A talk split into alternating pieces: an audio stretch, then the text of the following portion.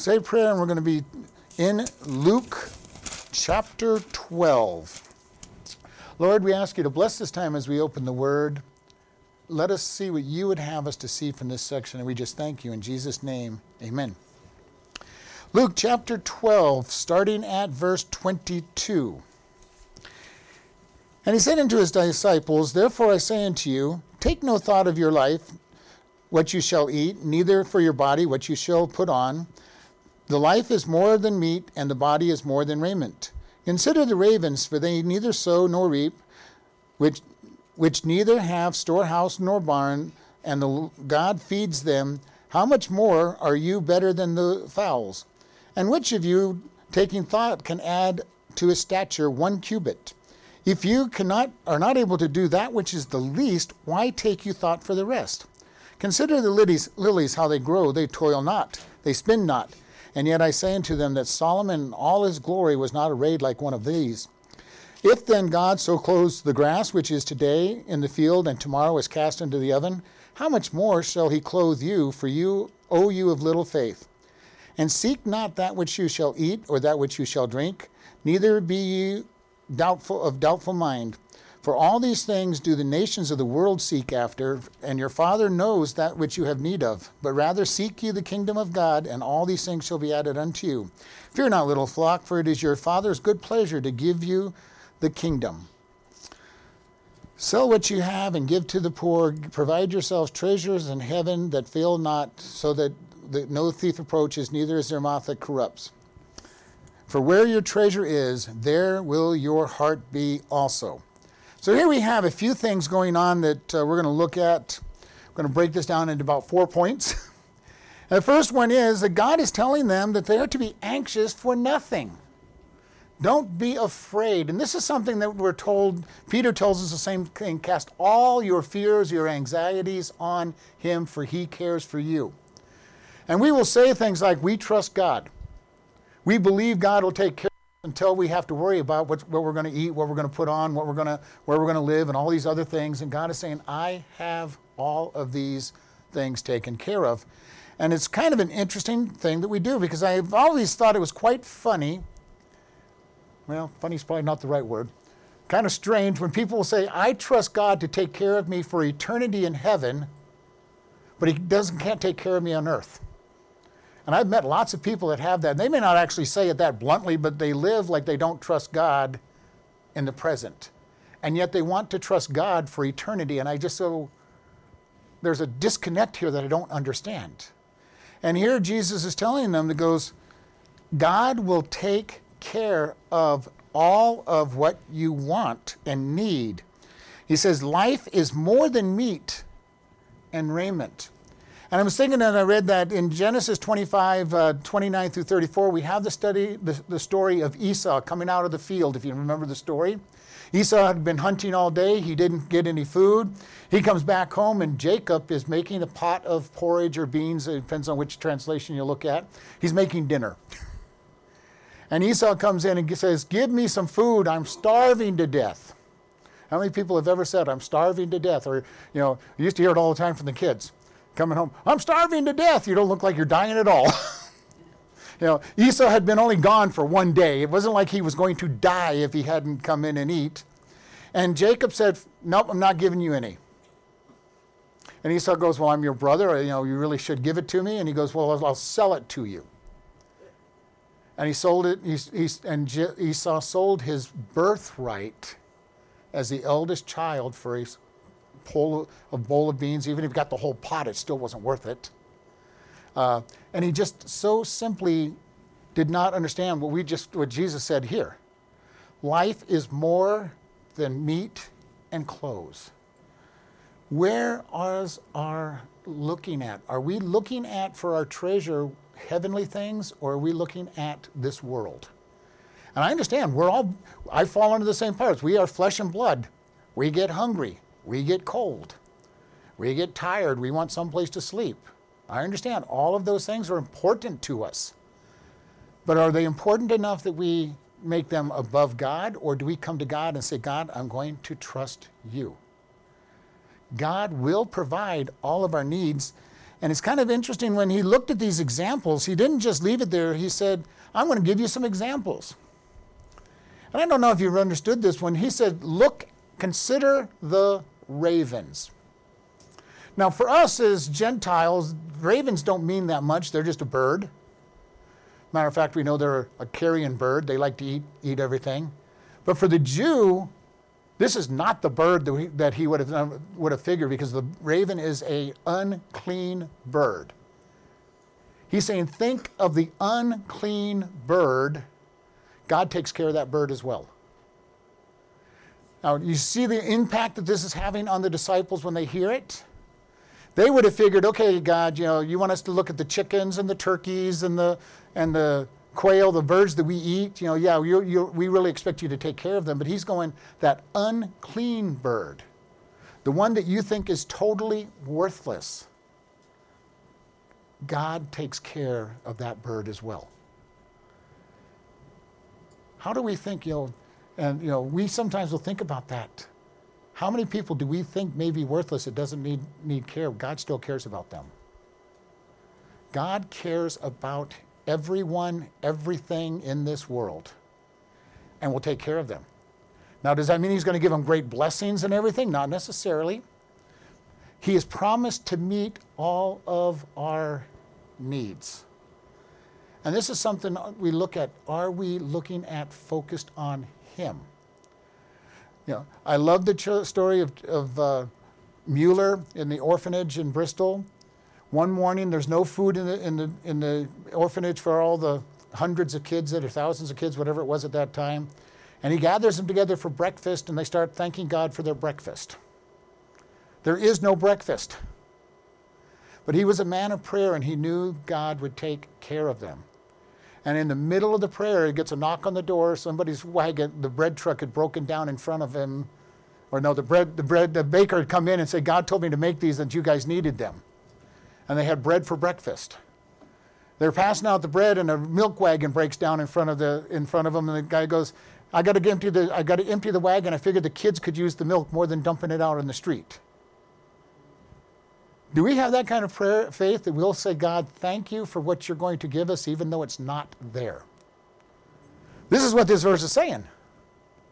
God cares for us even when we do not see a way for it to happen. Our memory verse talks about there is no searching of his understanding. It doesn't mean that we can't understand God a little bit, but we cannot understand all there is to know about God. And I've known one thing about God is He likes to answer our prayers at the last possible moment. You know, when we're starting to panic, saying, God, well, this bill is due in five minutes, where's the, where's the money coming from? And then you go find out the bill's already been paid, or, you, or it's not been gone out, or whatever it might be, or the, or the money comes in the mail just, as, just in time to be given out. And God says, I will take care of you. Do we have that kind of faith in Him? I know I always don't have that kind of faith in him. We're told to have that kind of faith in him. He then goes in to say, and look at the lilies of the valley. Look at these flowers. Beautiful flowers. Now, I can sometimes understand the beauty of flowers. I don't appreciate them as much as a lot of people do because they're just flowers. And I know that they're going to be dead within a, within a couple days, and that's what he says. You know, God has clothed the lilies which are here today and tomorrow or sometime in the near future, you're going to cut them all down and throw them in, throw them in the fire to get rid of them. And yet, God cares about nature. Have you ever really appreciated the beauty that God has put into nature? I love that God has, one thing, a sense of humor. He, he created a platypus, which, if you're a scientist, is a cra- crazy animal. You know, a rip, uh, mammal that lays eggs and and all these other things, and it doesn't fit into the categories that normally fit into. He has built into all these things out there. He has patterns and colors that, are, that we are just now discovering now that we can look at things outside of natural light. And we look at things at infrared and, and ultraviolet, and we see that God has patterns in those, in those things. We've got telescopes now that can see the beauty of some of these satellites around, and moons around some of the other planets and go, wow, God, look at what you created so that we could find it almost 6,000 years later. You know, it's quite an amazing thing when you think about it. He knew that 6,000 years later we were going to be able to discover these things, and He put them out there for us to discover. He put such variety into human beings that there is no two people that are exactly alike in the, in the world. Now, there are some that are similar. Even identical twins aren't exactly alike. They all have variation, and God says, I am going to put enough variation that everything is going to be unique. And yet, when we try to deal with people, how often do we try to deal with people in some program or some plan? Well, it worked with this person, so I'm going to do the same thing to that person. And it just doesn't work. We need to listen to God and come up with a unique program to reach each individual because they are unique. God has said, I feed the ravens. And he could have said any animal out there because every animal is fed, you know, by God. Animals do not gather up and have great big warehouses out there and shopping centers to go shop out unless you're unless you're a man and then man does all these things to worry about the future. You know, how much time do we spend worrying about what is coming? So many of us uh, will spend time worrying about all the stuff that's coming and forget to live today. And I've met lots of people that are, are so worried about what's coming up. You know, what's coming up, what's coming up, and then they don't live today and they miss every opportunity that God gives them today. Now, the flip side of that is how many people worry about all the mistakes that they've made in the past and say, I'm living in the past and don't live in today. We need to be able to understand I can't change the past. I have little to no control of the future. All I can live is in the moment that I am living in, right this moment. And even at that point, that moment is gone. As soon as I say I'm living in that moment, that moment's gone. I have a very slim period of time that I have any control over what I do. And we've all talked about this several times ago. You know, all of us after service plan to go home. Chances are we will make it home. But there's also no guarantee that we will make it home. People die in this world every second. And every time somebody dies, they had plans to do something else that week, that day, the, the, that month, whatever, that are all of a sudden ended. We must be looking at trusting God in the moment. He will make sure that we will have enough food. He will make sure that we have raiment. He will make sure that we are protected. And this is the good news that He gives us. He cares for us. He says He is our shepherd. And that means that He will take care of all the needs of His flock. And we need to be able to understand, and part of the problem for us as Americans is we think our needs are a lot more than they really are. If you ever go any other part of the world, you'll find out that what we consider needs, they figure luxury. Americans are looked at as we're rich, and even when we go overseas, we travel with, you know, suitcases full of clothes so we can change clothes all the time. We want our three meals a day, and we want meals three times a day, not just a, a substance. Uh, my dad is living in, in the Philippines, and he says his biggest complaint is that he can't get a hot shower every morning. We kind of take that for granted, don't we? I'm going to get my hot shower, or can take my hot shower. It's a luxury over there to take a hot shower. They take a hot shower once a week. The rest of the week, they take cold showers. You know, and if you go some places, you see the food that people eat, you know, and, and it's an amazing thing. They understand what substance is, and we understand what a what, what we consider a small, light meal would be a feast in most countries. God promises to meet our needs. And he says, I will take care of all of those things. And it's very interesting that he, like I said, that he picked an unclean bird to be his example. And to the, to the disciples looking, well, why would you choose the, the raven? because it is the unclean bird, and he's saying, I will reach down to the lowest, the lowest area. And so we want to be able to look at this because he's aware that he is looking at this. He's saying, I'm going to meet your needs. And he says that the, the lilies were clothed better than Solomon. Now, if you remember the life of Solomon, Solomon was the richest man that has lived. He had so much silver in, in Israel that silver was worthless. Gold did not have a whole lot of value because they had so much of it. They used gold to build. He used gold over every part of the temple. He made gold shields for his, for his honor guard. You know, he had so much gold, he didn't even know what to do with all the gold. And, and God is saying Solomon was not arrayed better than the plants. Why? Because God is the one that arrayed the plants. You know, and this is kind of a telling story for us is how many people are wrapped up in being in the current hot garments, you know, whatever whatever's whatever is the best thing to be wearing. You know, I got to be on top of everything. It used to be funny. I have two of my kids that are very much in fashion, into fashion, and when they, when they were younger, they kept going, "Dad, you're out of style." I go, "Well, I'll be back in style in 30 years, so it doesn't matter."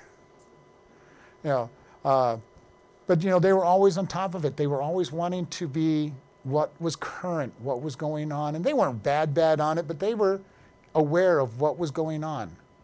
How many people, maybe we have people in our family that we know, always have to be whatever, whatever is in style. Can't get caught dead with it, you know, without being in style. We need to be careful of that because that is putting something above God.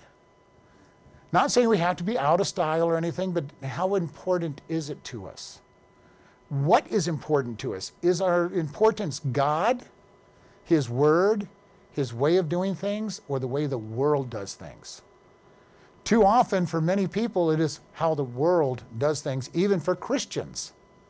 They'll understand, I want to follow God, I want to obey God, but when it comes into conflict with the world, they will back off. They will back off. And this is a scary thing because we'll go into the, we can go right into the COVID thing, which I mentioned earlier. People said, I can't come to church because I'm afraid of the, the world tells me I cannot get together. I can't be able to speak out anything that God says is a sin. I can't say is a sin because the world says it's not a sin and they might go, they might go after me. You know what? If we're fearful of the world and we're always looking at what the world believes and wants, we're going to be in trouble with God. And I would rather be in trouble with the world than in trouble with God. And I've already told you all, there will come a time when I will probably lose my job at the prison because I have too much of a big mouth when it comes to God's ways. I will say something is a sin. Now, I don't just call everything a sin to everybody, but if they ask me directly, I will tell them what God says about it. And if they've asked me, they better be ready for the answer. But there is so much sin out there, and I'm not even talking about the inmates. I'm talking about the staff and their attitudes. You know, about all the different things that are out there in this world.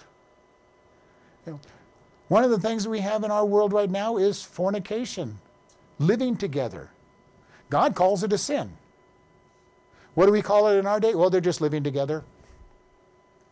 They're just having a one night stand, shacking up, no big deal. And we just minimize it, and God calls it a sin. We need to be ready to say these things are sins. Not criticism with it, not, not attacking them, but that there are things that God calls sin. And just using the word sin drives people nuts. Well, they'll go, well, it was kind of wrong. No, God calls it a sin and sin's punishment is hell. And they go, Well, I don't like that word. Nobody ever talks about sin anymore. Well, God still talks about sin. God has never changed. And if we're not talking about sin, then we are not living up to God's standard. And we need to understand what God says is true. And He doesn't change. And I like that He doesn't change because He also says that He loves us. And because he said doesn't change, he will not stop loving us. He says that we have eternal life because of what Jesus did on the cross when we accept that gift, and he is not going to change his mind. I'm glad because I give him plenty of opportunities to change his mind every week. So I'm glad he does not change his mind when he says we have eternal life. He does not change. And it is a wonderful thing here because he cares for the littlest things. And then in verse 29, he says, And seek not that which you shall eat, that which you shall drink, neither be of a doubtful mind. For all these things does the nations of the world seek after, and your Father knows that you have need of them. What is he saying? Don't be like the world.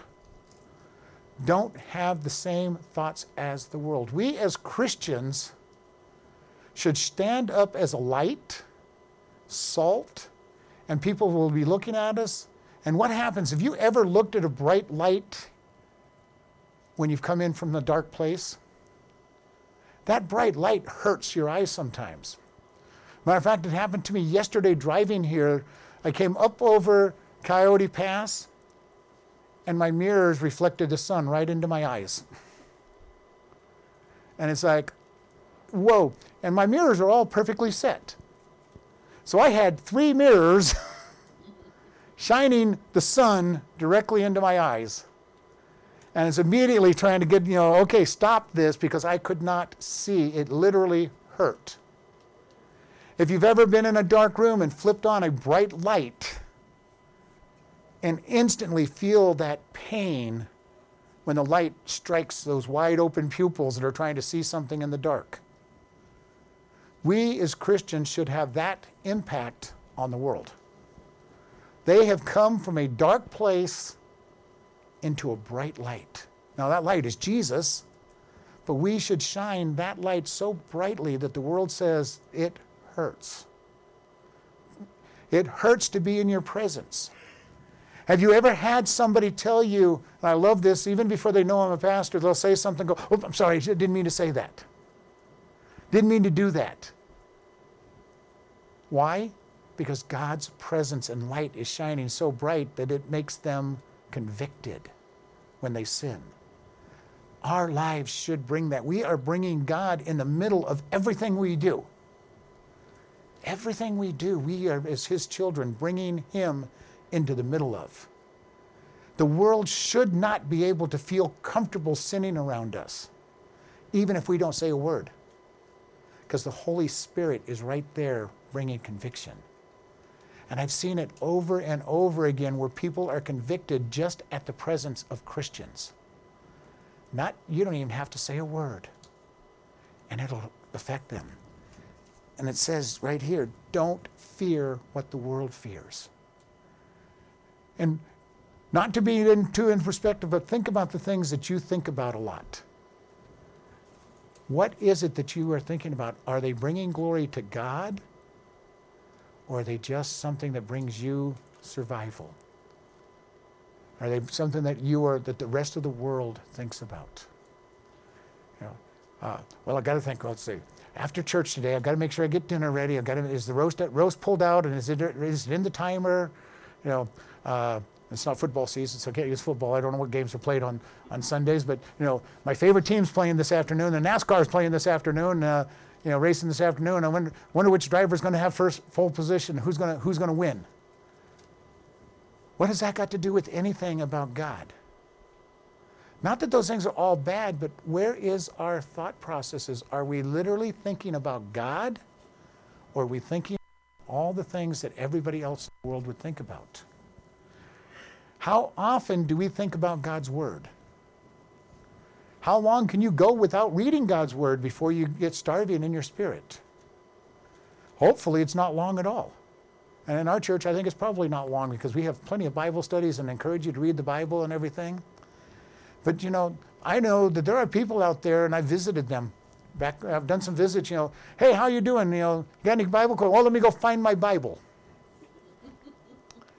I do have a question. I, I read a verse about three months ago, and the Bible is underneath the stack of mail and underneath the magazines and five and five weeks worth of newspapers. They blow it, you know, get it off, blow the dust off of it, and and find it and go, wow, you haven't read your Bible in a while.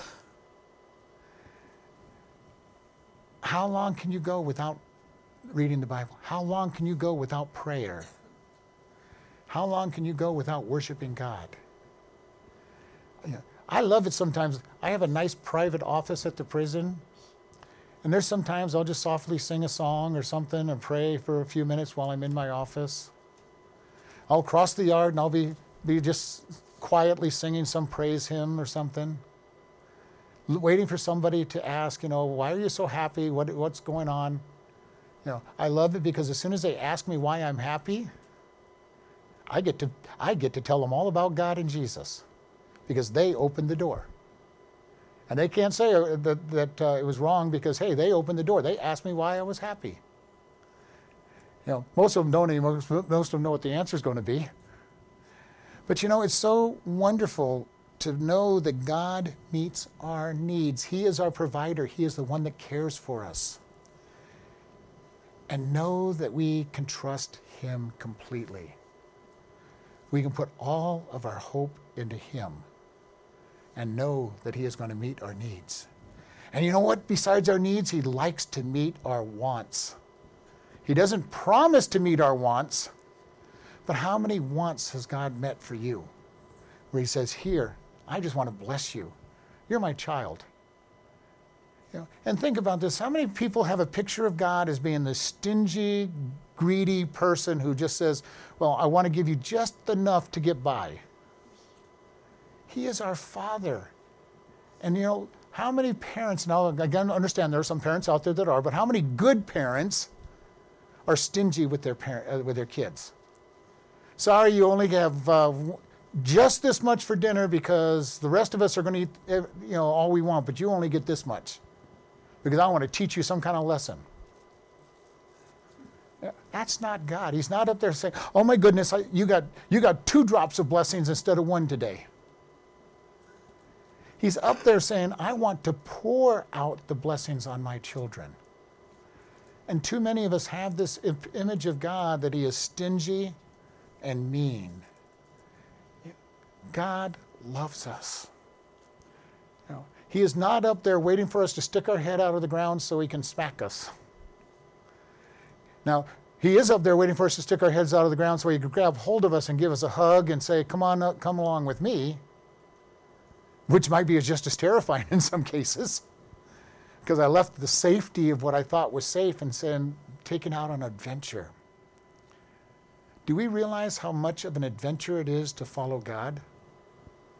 He will take us places that we would never have thought that we would ever go to. He'd ask us to do things that we never thought we would do. You know, and it's very interesting, you know, when we talk to men, because men think, well, I am too too macho to be following God. You know what? God put men, men in places of great danger and standing for him. He says, Be courageous and stand for him.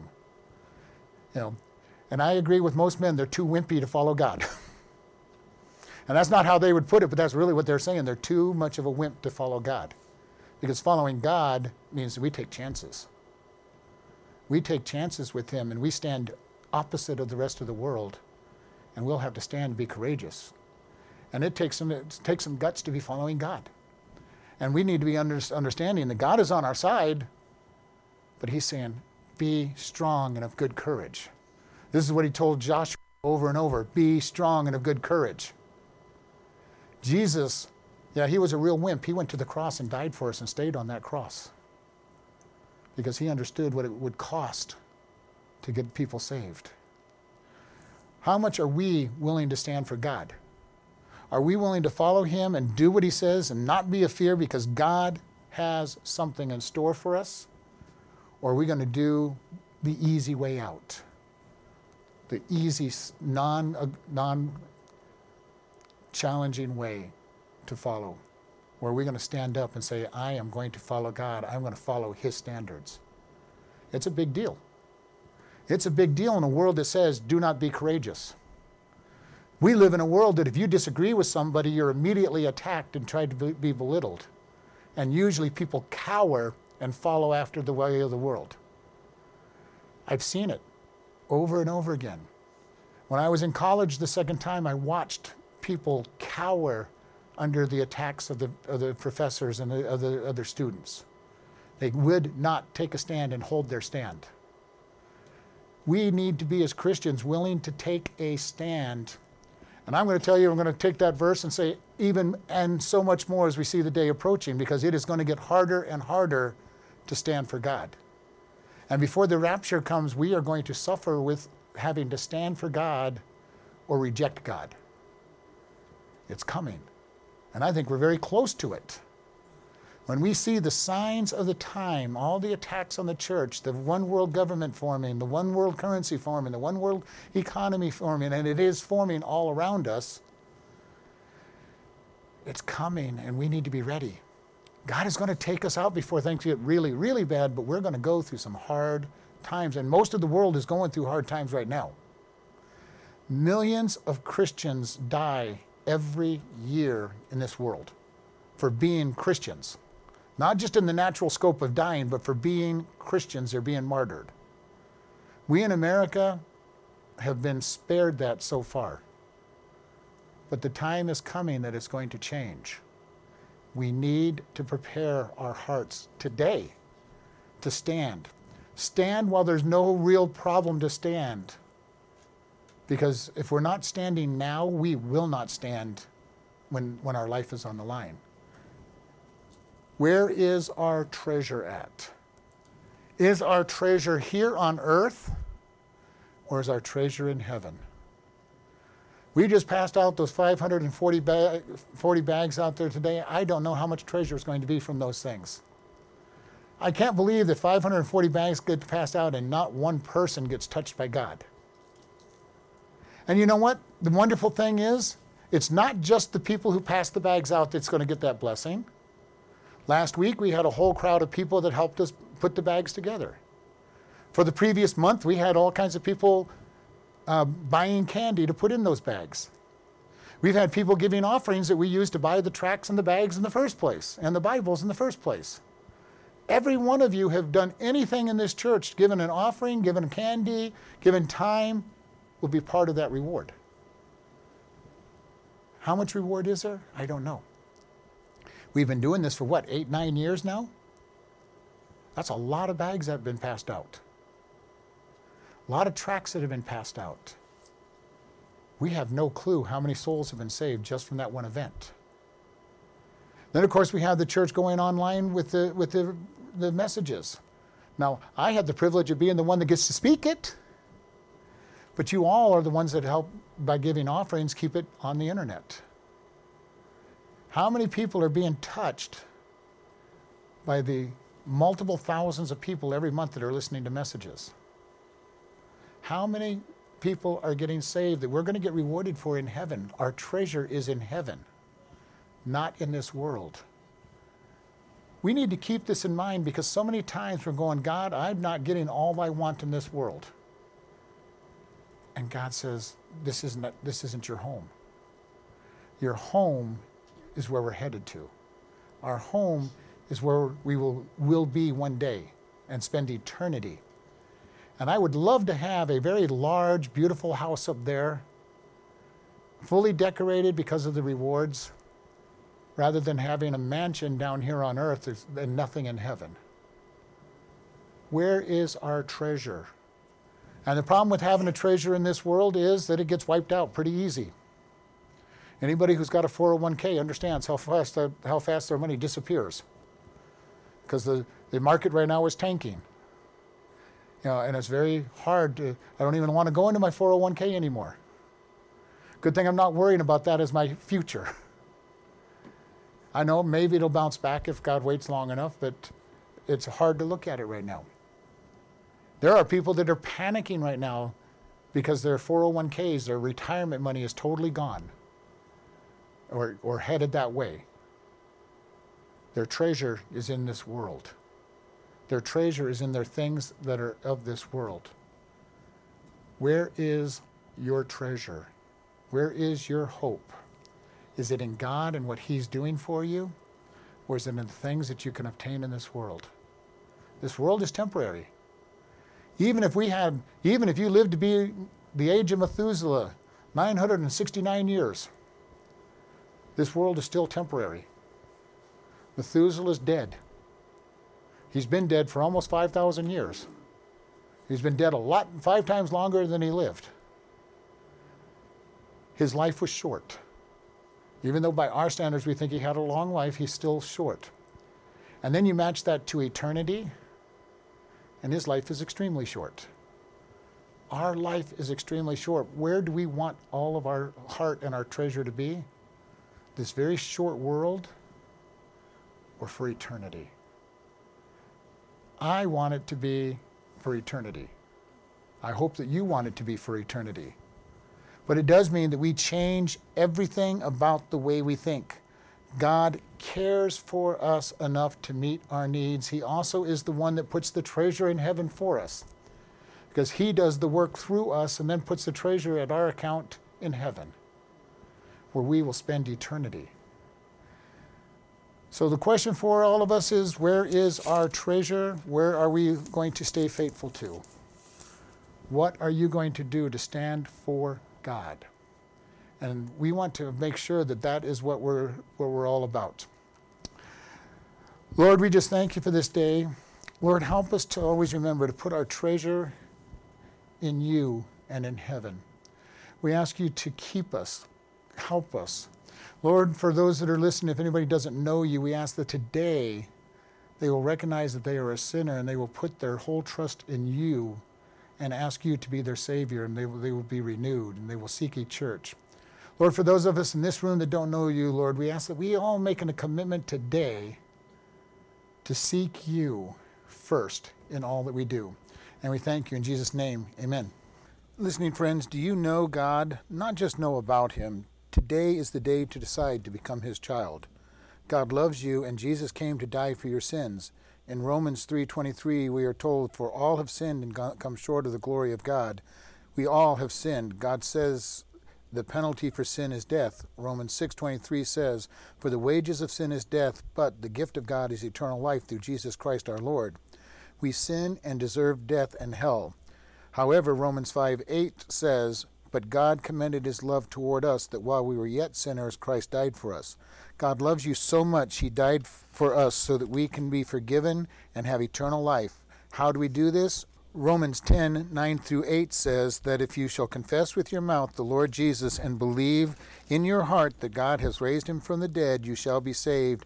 For with the heart man believes unto righteousness, and with the mouth confession is made unto salvation.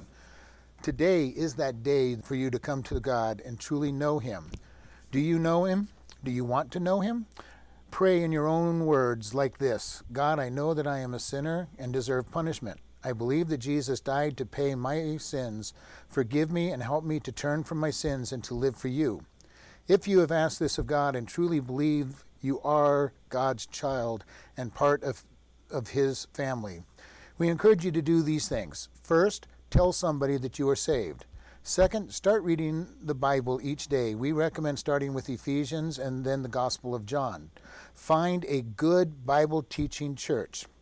If this is your, your day of salvation, you can contact us and we will send you a booklet to get started on your new life and are available to help you with any questions you have about the Bible.